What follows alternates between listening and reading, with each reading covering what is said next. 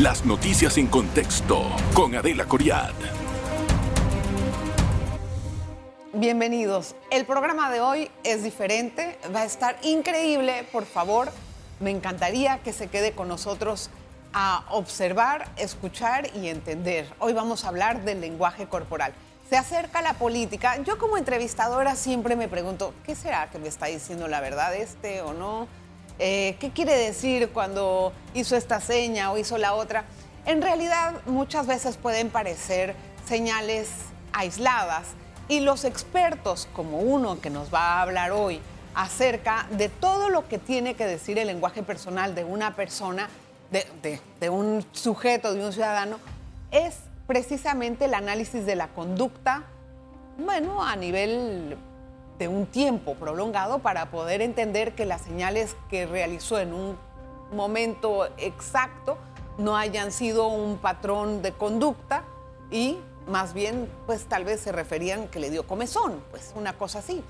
Vamos a saber cuándo la gente miente, cuánto miente, cuáles son las estadísticas, por qué mentimos y qué es lo que se puede hablar, como cuánto se puede abarcar con esta estrategia y esta, digamos, esta profesión que tiene Nelson Hernández, que es un entrenador, eh, es, ha sido entrenado, perdón, por exagentes de la CIA y del FBI y es un analista de conducta. Gracias, Nelson. Bienvenido. buenos días, muchísimas gracias por la invitación. Al contrario, feliz yo de esta. Me encanta este programa porque yo espero que salga con alguna lectura de algo, igual que nuestra audiencia. Claro. Pero simplemente para empezar a entender al ser humano, ¿verdad? En su naturaleza. Todos mentimos. El que dice que no miente, miente. Correcto. ¿Cuántas veces mentimos y por qué? O al día. Las estadísticas hablan de que una persona promedio puede mentir alrededor de tres veces cada 10 minutos de conversación. Cada 10 minutos de conversación. Cada 10 minutos de conversación, pero aquí vamos a aclarar algo. No, a ver, cuando se habla de mentira, no es porque la persona exactamente esté faltando a la verdad, porque existen tres tipos de mentiras. Y uno, cuando uno entrena, tiene que saber dividir qué tipos de mentiras son. También hay que aclarar algo que la gente habla de las mentiritas blancas, las mentiritas rosas, las mentiritas chicas. Mentira es mentira. Ah, pero... Eso de ponerle color, tamaño y forma simplemente lo hace para tratar de callar a su juez más crítico que es su conciencia. Entonces, cuando una persona miente, generalmente miente porque tiene temor al castigo, porque quiere evitar algún juicio público o el qué dirán, o porque quiere lograr un objetivo determinado. Entonces, dependiendo de una conversación, ¿sí? Hay situaciones en que las personas mienten porque le tienen miedo a la verdad, le tienen miedo a su propia pero verdad. Pero ¿por qué cada 10 minutos? No entiendo, o sea. Ok, existen mentiras de comisión, omisión e influencia. Digamos que usted me pregunta, eh, Nelson, ¿a ti te gusta el arroz con pollo? le juro por mi santa madre que sí ya ahorita acabo de hacer lo que nosotros conocemos como luces rojas. ¿Por qué? Porque en vez de decirle sí o no ante una respuesta que ¿Qué es? La pregunta sencilla. Sí, yo acabo de hacer una remisión de eh, parentesco, pero no le respondí sí o no. Eso es lo que se llama declaración que no es respuesta. Es un tipo de mentira. ¿Por qué la persona lo hace? Porque o quiere evitar una respuesta directa o no se siente cómodo con la respuesta que sabe que es verdad, o simple y sencillamente porque quiere aparentar algo en un momento, en un contexto determinado que no lo quiere decir o no le es prudente decirlo en ese momento en particular. Entonces, no se justifica nunca ninguna mentira. Vamos a aclarar eso. Pero sí existen las mentiritas blancas entonces. Existe la mentira, nuevamente, no existe el color. Bueno, pero, pero ¿es una mentira más grave que otra? Hay mentiras que son muchísimo más graves de otras. Ahora, hay algo que le vamos a aclarar a usted y a nuestra teleaudiencia, y es que muchísimo más grave es la consecuencia de la mentira que la mentira misma.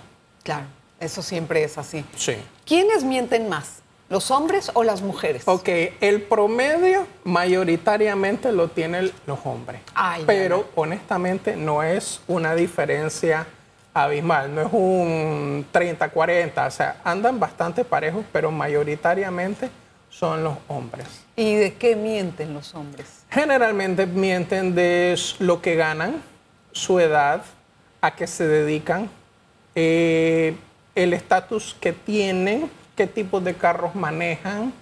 Eh, hay una estadística que es preocupante y es que en Panamá una de cada tres personas miente en su hoja de vida o durante una entrevista de trabajo. Entonces, ese grupo de mentiras entra en la parte de la estadística donde una persona miente por lograr un objetivo determinado. Si vemos la situación del país ahorita, donde hay un nivel de desempleo altísimo, no es excusa para que una persona deba mentir, pero a lo mejor la desesperación, el no tener trabajo, llevar meses sin ingresos, lo lleva a cometer ese desliz de mentir en su hoja de vida o en entrevista de trabajo. Una mentira como cuál. Estamos en una entrevista de recursos humanos y el gerente de recursos humanos le dice a usted, bueno, ¿y usted habla inglés? Perfecto. Y resulta que medio lo habla, medio lo entiende y medio Pero lo quiere el trabajo y justifica su mentira. Ajá, entonces, ¿qué es lo que sucede? No es que hable inglés, es que el medio de hablarlo, entenderlo o escribirlo no es hablar inglés. Es que tiene ganas de hablarlo para poder entrar en la entrevista. Entonces, eso es una mentira, tal vez si lo queremos categorizar leve versus otra mentira donde diga usted mató a una persona, sí o no, usted desfalcó a este cliente o no, pero es una mentira. Sin embargo, no todo el mundo reconoce que miente. No. Vamos a hacer una pausa y regresamos con eso. Y con algunos tips que nos ayuden a entender el comportamiento del lenguaje gestual. No se vaya, está muy interesante. En breve regresamos con En Contexto. Estamos de vuelta con En Contexto. Gracias por continuar en sintonía. Hoy conversamos con Nelson Hernández. Él es analista de conducta. Nelson, siempre se tiene una, eh, pues una idea de que los, los, políticos todos son mentirosos. ¿Por qué es esa idea? Probablemente porque son los que están más expuestos a los medios. Pero realmente eh, la mentira no tiene edad, no tiene nacionalidad, no tiene idioma, no tiene eh, a qué se dedica la persona. O sea, no, no importa a qué se dedica, qué edad tiene demás. Probablemente los políticos, como así los periodistas, como están muy expuestos a los medios, ¿ok?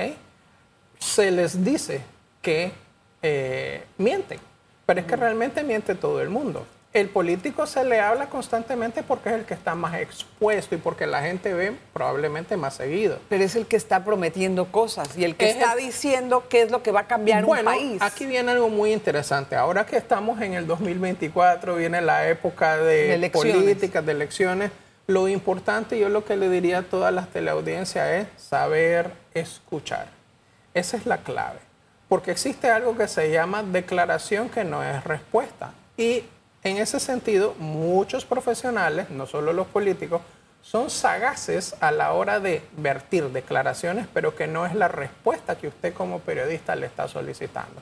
¿Cuál es la persona más creíble? Aquella persona que sea consona con sus palabras, su acción y su pensamiento. Aquella persona que viole uno de esos tres conceptos de integridad, y consono con la verdad, entonces es una persona que no es creíble o poco creíble, como usted lo quiera poner. Pero una persona que es consona con sus palabras, sus acciones y sus pensamientos, tal vez el pensamiento no lo vamos a saber, pero el pensamiento se refleja a través de las acciones y las palabras. Ahí estamos hablando de un concepto que es de integridad y de honestidad. Exactamente. Ya no estamos hablando tanto de una mentira, estamos hablando de la personalidad. Y la personalidad se forja dentro del hogar, porque hay algo que tenemos que tener claro, la educación realmente comienza en el hogar. Y si el hogar carece de valores, carece de todos los aspectos de, eh, positivos que ayuden a esa persona que sea íntegra profesionalmente hablando, usted puede tener a una persona que tiene más grados que un termómetro, o sea, magíster, doctor, lo que sea, pero si la persona no es creíble, da igual los títulos que tenga.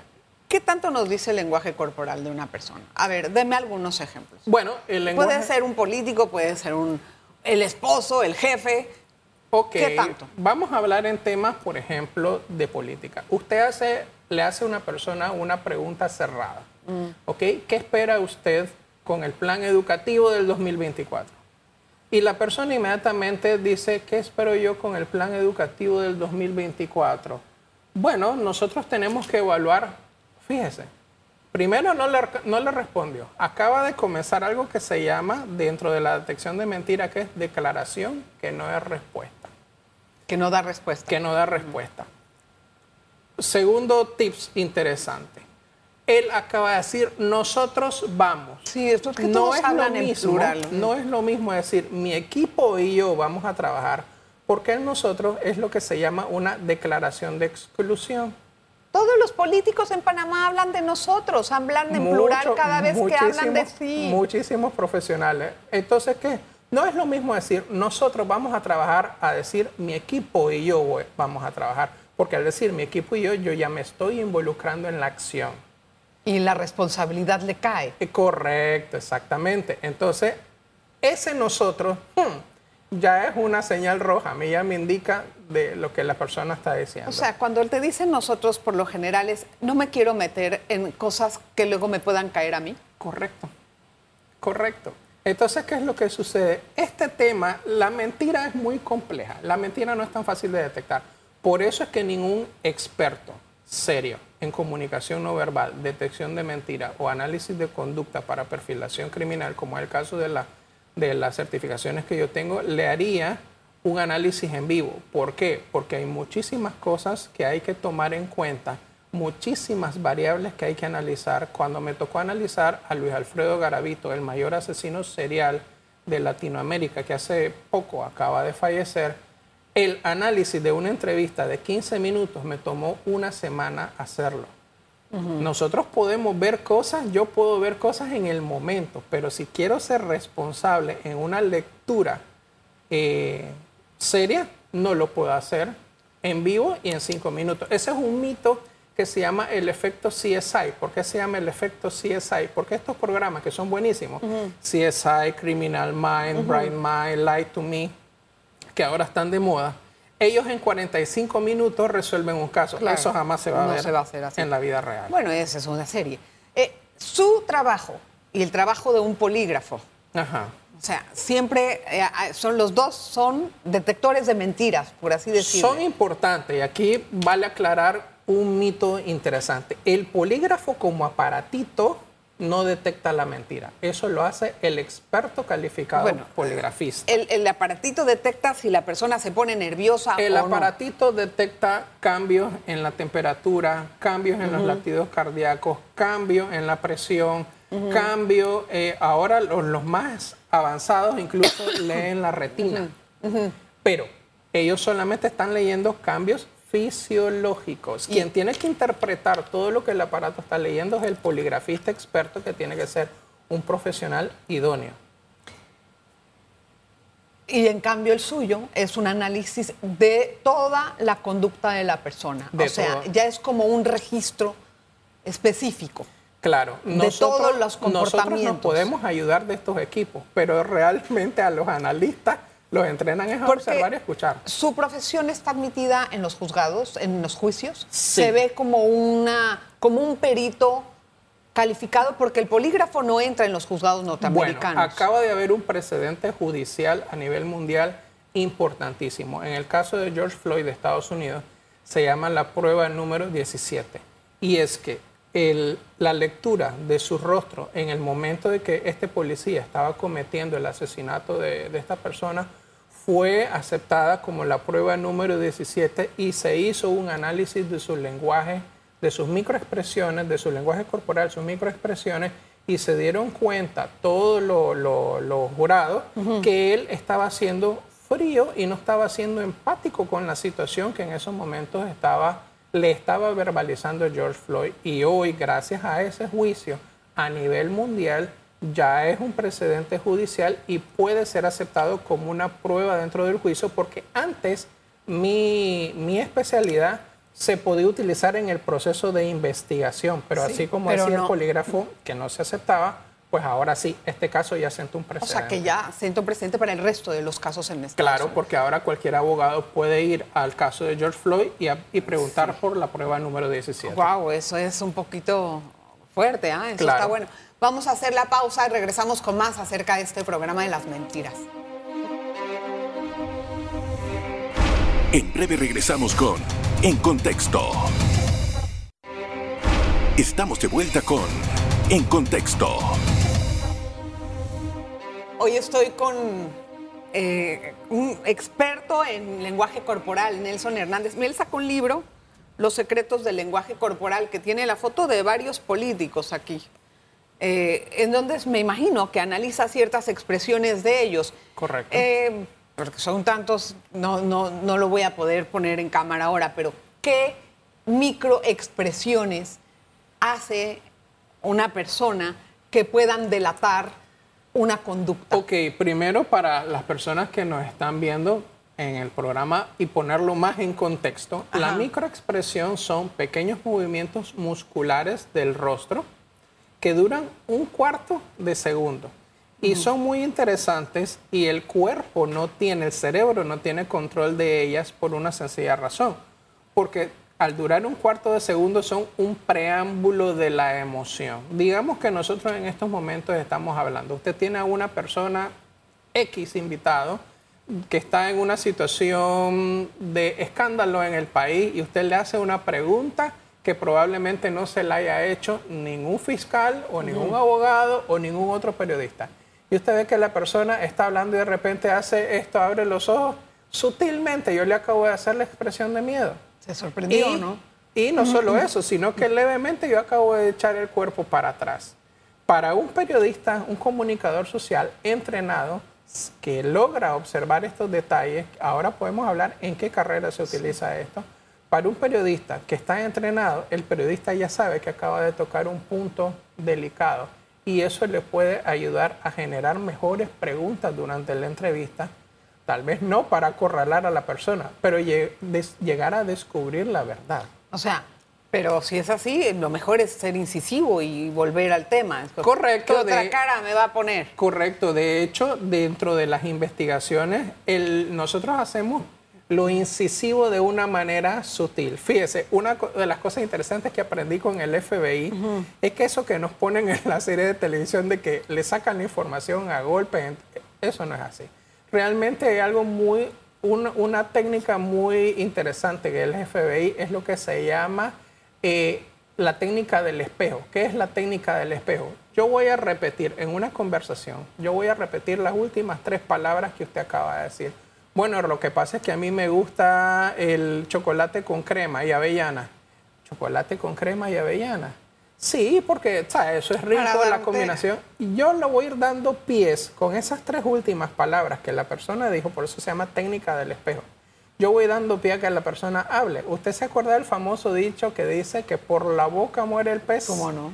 Bueno, cuando una persona ha bajado sus alerones, ha bajado la guardia, se siente cómoda y yo estoy haciendo la técnica del espejo, obviamente con otras técnicas, pero haciendo la técnica del espejo, la persona sin darse cuenta va a ir revelando información. Eh, vamos a hablar de algunos gestos, por ejemplo. Vamos a pensar, ¿cuál es, por ejemplo, una tensión que yo puedo ver en mi interlocutor? ¿Qué hace que está tenso? Bueno, ¿Qué me dice a mí está tensa la Algo muy sutil, cuando estamos en una entrevista y la persona, por ejemplo, esconde las manos. La Mm. Como yo las la tengo aquí ahora. Pero yo no estoy tensa. Es nada más para no interrumpirlo a usted. y es aquí algo muy importante, es el contexto. Y es donde un experto del lenguaje corporal tiene que fijarse. Porque el hecho que usted haya bajado las manos, eso a mí no me indica nada. Yo tengo que leer otras cosas de su conducta corporal. Pero digamos que estamos en una entrevista.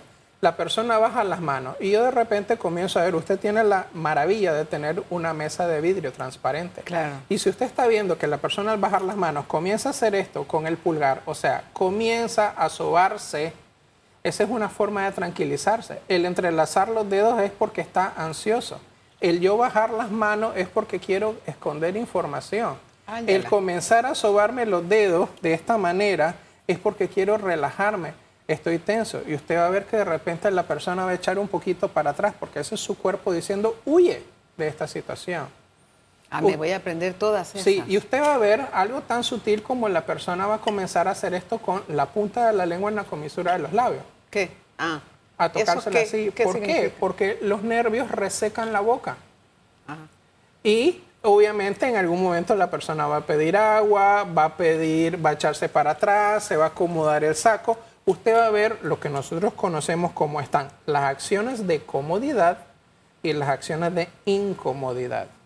Y cuando usted hace una pregunta incisiva y esta persona comienza a generar acciones de incomodidad, ¿Qué serían? epa, ¿Cómo serían las Echarme acciones? para atrás. Ah, estas que me estaban el de repente que nosotros llamamos puntos de anclaje, lo que son los codos, las muñecas, las manos y los pies.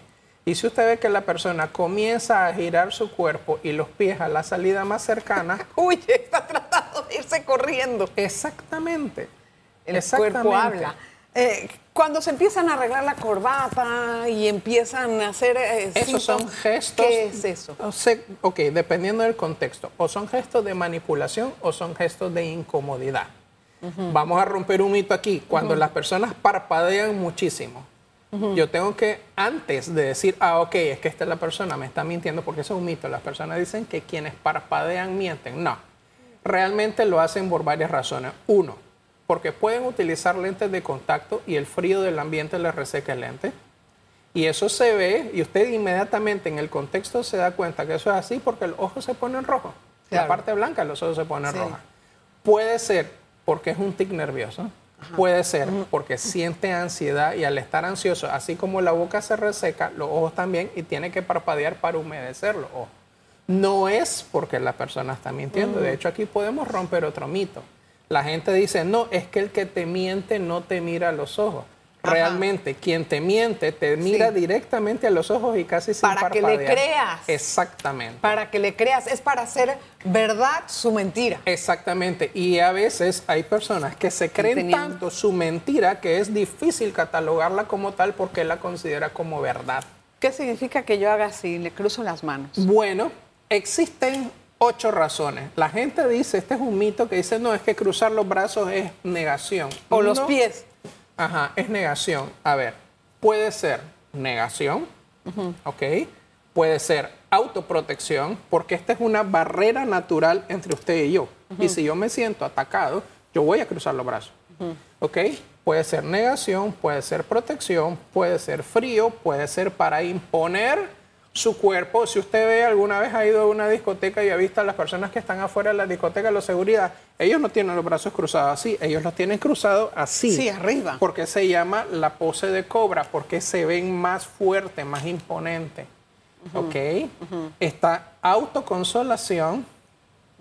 ¿Ok? Existen seis hasta ocho razones distintas, depende del contexto. Este programa, de hecho, me gusta porque tiene un nombre bien puesto, porque En depende del contexto. Sí. es como usted realmente saca la verdad. Y para finalizar, ¿qué pasa los primeros segundos cuando una persona miente? Ok, eso es una pregunta clave. Por eso Ya, es importante el tema de las microexpresiones. Cuando una persona va a mentir o está mintiendo, los cinco primeros segundos de sus acciones son clave. El hecho de retroceder, el hecho de tocarse la comisura de los labios, el hecho de repetir la pregunta. A ver, Nelson, eh, tú ajá. fuiste el que escribiste el libro de... Como para darte tiempo para ver qué vas Yo a decir. escribí el libro de lenguaje corporal, sí, ok, eso es porque su cerebro le está pidiendo a gritos segundos para encontrar una respuesta. Está fantástico. Me encantó el programa. Gracias, Nelson, de verdad. Vamos a venir más adelante y hacemos unos análisis Claro, más, más- no, más gusto. específicos, ¿te parece? Vamos a tratar de analizar. Bueno, a ver a quién se deja. Tal vez por una cosa voluntaria del candidato podría ser. Creo que no van a querer ni uno. Generalmente la- No, en. Estados Unidos, algo yo le envidio a Estados Unidos, a los Sí, periodistas de Estados abiertos. Unidos, y es que, a ver, No, ya se me acabó el tiempo, ¿ah? no, ahora, Pero, ah, ¿qué? ok. ¿qué sería? ¿Por qué no se hace tanto en Latinoamérica? Porque en Estados Unidos los analistas conductuales hacen el análisis de la persona por el contexto de lo que ellos están en ese momento haciendo. Bueno. no es un ataque personal. Se puede hacer algo. Lastimosamente en Latinoamérica, y se lo digo con toda la, la- la honestidad del mundo, lastimosamente en Latinoamérica muchos candidatos, y hablo de Latinoamérica en general, cuando un analista no verbal le hace el análisis de su conducta, sienten que es un ataque personal. Es correcto. Así es la cultura en el país, en, Latinoamérica, en el continente. Gracias por estar con nosotros, Nelson. Me encanta tenerlo, bueno, pero sí voy a tratar de que venga algún candidato y se deje, se deje analizar. Nos vemos la próxima. Las noticias en contexto con Adela Coriad.